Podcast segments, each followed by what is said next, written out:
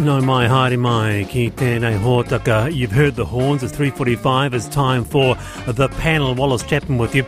Work will start towards building two new youth justice units that'll cater to up to 30 higher needs youth. Added to Labour's tough on youth crime announcement. Marie Dyhrberg, KC, joins the panel right after four on that issue. Also, the Victorian government has cancelled plans to host the 2026 Commonwealth Games due to financial issues. Daniel Andrews, Premier, Premier said, I've made a lot of difficult calls. This is not one of them. Why? Former Chef de Mission Dave Gerrard joins us on that. Also, National will allow young people to tap their KiwiSaver account. That on the panel. And there is nothing better than hearing a good whistler like Roger Whittaker.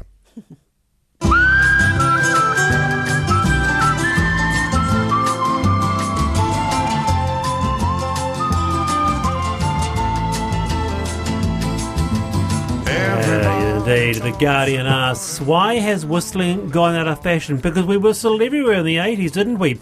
Can you whistle like Roger or yourself? Text me 2101, email the panel at rnz.co.nz. With me this afternoon, Ali Jones, former uh, from Red PR and Community Board member. Kia ora, Ali. Kia ora. And Professor Allan Blackman, Professor of Chemistry at AUT. Allan, welcome to the program. Hey, Wallace. Great to have you both on this afternoon. W- welcoming all your feedback, uh, as the case is always the case. You can contact me by uh, text 2101 or email the panel at rnz.co.nz. Uh, and yesterday on the show, I wanted to know how to grow passion fruit. They're the oyster of fruits, I said, my favourite, but apparently notoriously tricky to grow. We got a listener up who had a lot of success by looking at the way wild passion fruit grew and replicating what he saw in the wild with regular passion fruit. Talking banana passion fruit here, but they are a pest. Suddenly we were bombarded with text, outraged about banana passion fruit. My mother even called me after the show. Well, listening was Wellington City Council's biosecurity specialist, Alona Keenan. Kia ora, Alona. Kia ora. And you were a bit shocked when you were listening, I understand. Yeah, I was in my garden, and um, there might have been some swear words.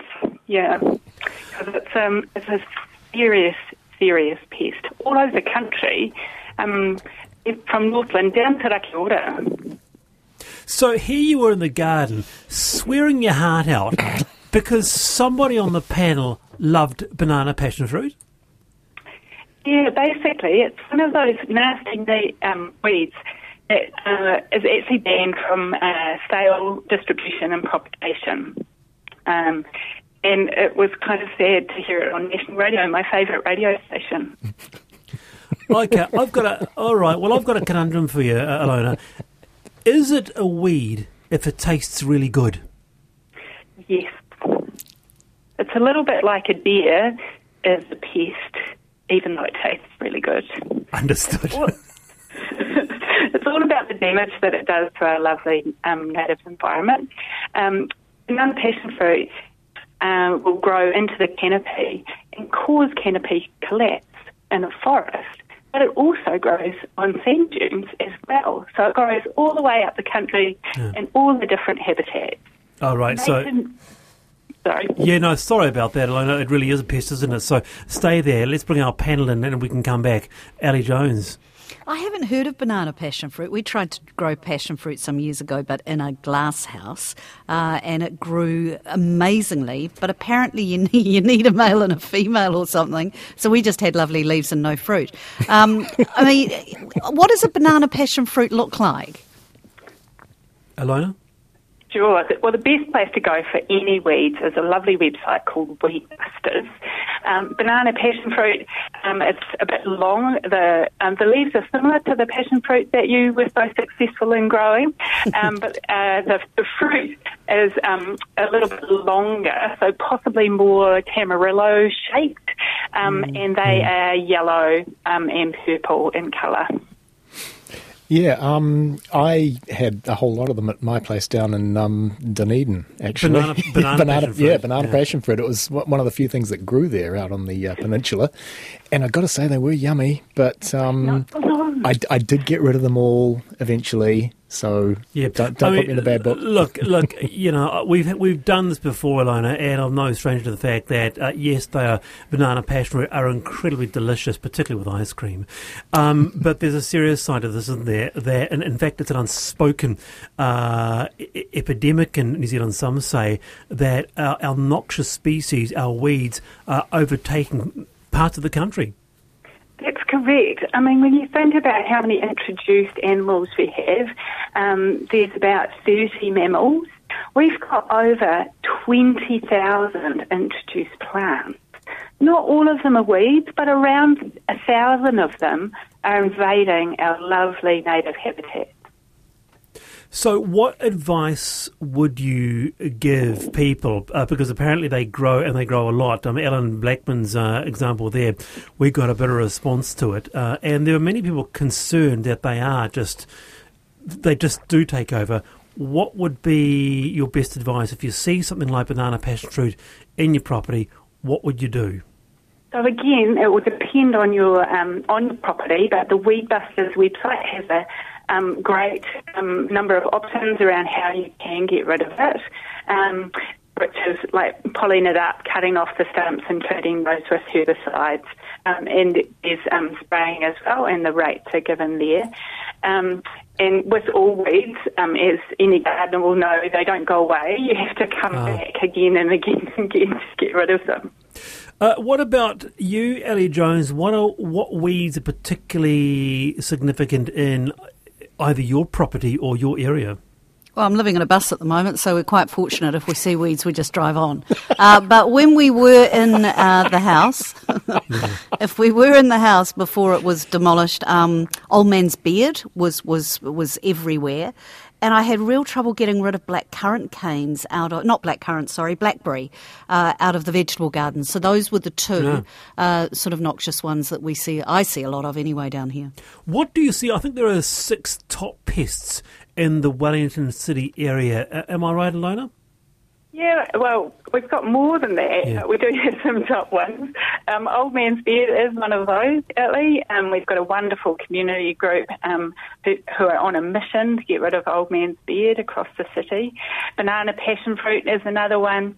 Uh, climbing asparagus is really, really nasty in some of our reserves. It can actually ring back um, our native trees. Ooh, we goodness. have um, Japanese honeysuckle, um, which again climbs up and smothers things. Um, and then down on, on the sand dunes, we've, we've got marram grass, which we're trying to remove as well. Um, and possibly the last one, although it's a bit hard for me to tackle across the reserve network, would be the wandering willy or Tradescantia. Okay, yeah. So, uh, and of course, there was a there was a large report, wasn't there? I think was it by um, Minister for the was it by Simon Upton? I think uh, a year or Yeah, so ago. right. Yeah, uh, Yeah, about this issue um, that. Yeah, keep yeah. going. Yeah, the Parliamentary Commissioner for the Environment did an amazing um, report, which is called Space Invaders, um, which sort of shows that we're uh, we're not, as a country, doing um, very well in managing our ecological weeds. However, what was really positive was the six little um, stories that they had on the amazing work that the community group is doing, community groups across the, across the country. And what made me swear a little bit yesterday um, was um, on in Takaka and Golden Bay, there is an amazing community group called Project De-Vine, and so they're working on Takaka Hill trying to get rid of banana passion fruit and old man's beard.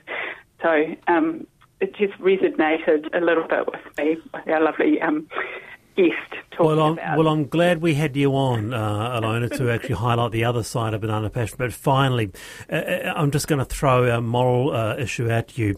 Uh, would it be bad if here you were in the garden working hard to eradicate it, but you stole a few banana passion fruit for the for the fruit bowl at the same time? Myself, I just couldn't do it. I just, it's um, ethically wrong for me to do that. Um, other people, no. Um, hopefully not. Good on you. Hey, nice to have you on the program. Thank you very much. Thank you very much, Wallace. That's Wellington City Council's biosecurity specialist, Elona uh, Keenan, uh, on, gosh, yeah, quite a bit of response to that. While they are a wee, banana passion fruit are super yummy and are going to keep a place in my garden. Uh, I, I, I, I, don't know, though. I mean, they're, they're, such a weed, aren't they? Meanwhile, a lot of people coming through about whistling. Uh, I used to whistle all the time, loved it. Then one day, I caught myself in reflection and realised I actually look rather freakish whistling. so it sort of reduced my public whistling. Um, where has whistling gone? We used to do it back in the 80s. Why not now? Uh, we talk about that later. Anyway, time for I've been thinking. Ali Jones, uh, take it away. Well, I've been thinking about how um, comments, I think it was last night I saw the story on the news actually, about the call to get people back to work in the office as opposed to work from home, which of course was. Um, you know, a part of this this COVID and and um, keeping yourself and others safe. And across the Tasman, particularly, uh, people are calling for businesses are calling for people to get back into the office. And the major banks have been quoted in this. They've demanded that senior managers be in the office five days a week. God bless them. Uh, Pre COVID nineteen, only about six percent of the workforce. I did a bit of research. Worked mostly from home, and in 2022 in Australia, that increased to 29 percent of Australians so you can see it's considerable. Now, it's obvious why so many people have opted to continue working from home, apart from, you know, being able to go to the pantry and the fridge mm. and put the laundry out and so forth, although putting the laundry out is part of this. Um, so many people have opted to keep doing it, and particularly women, right? Now, caring for children is always an issue, particularly for women when it comes to working. Uh, and I thought it was, I thought it was sexist. I thought it was gender discrimination for people to start demanding that people go back to work. This has actually made it easier for women, for parents to more easily manage children's activities, picking them up from school, looking after them if they're sick, putting the laundry out, whatever. You know, and who are the people calling for everyone to get back into the office? It's men. So uh, my message to them is pull your heads in and move with the times. This has been one of the best things that's happened for women and for the labour force. It's allowed women to uh, be back in the labour force and to be at home as well. Ali Jones very good. Very good. Uh, I've been thinking there. Right. Nice one. Uh, Allan Blackman, I've been thinking. well, this is going to um, sound a bit trite after that, but um, imagine your favourite band um, who disbanded, you know, a few years ago and they found a missing song from them. Um, you'd be excited. And um, this is exactly what's happened for those uh, fans of Steely Dan out there. Oh of which Wallace is one. The greatest. There we go. The greatest band in the world. so this, this, so the story goes. In 1979, Steely Dan were recording their sort of last but one album for the time being. Uh, they'd spent months and months and months on a particular song, which was called the second arrangement. And um, just when it had got up to sort of standard, somebody taped over it. Um, so this was a big accident. They'd spent so much time on it. They tried to sort of re-record it again, but it never quite got there, and they they just couldn't reproduce it, so they ditched it. And it's the great sort of holy grail of Steely Dan fans, this second arrangement song. Um, and it exists in a bunch of low quality bootlegs and stuff like that.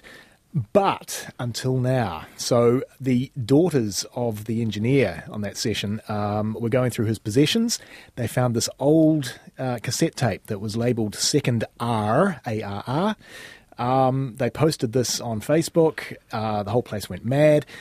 They then took about a year because they didn't want to play this because cassette tapes have only got a life about 30 years. This was about 40 years old, so they were wondering whether there's anything on it or if they played it once, would they ruin it forever?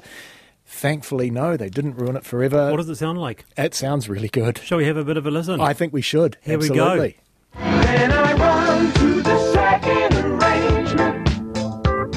It's only the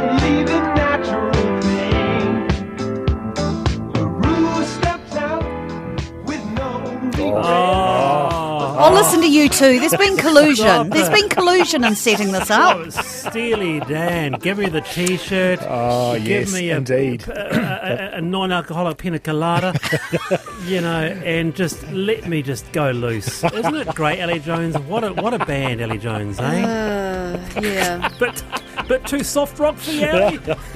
Oh, look, it's not my cup of tea. I quite like it, but you know, I mean, listen to the two of you. This is just a bromance. It's ridiculous. All right, yeah. Steely Dan, here we go. The panel.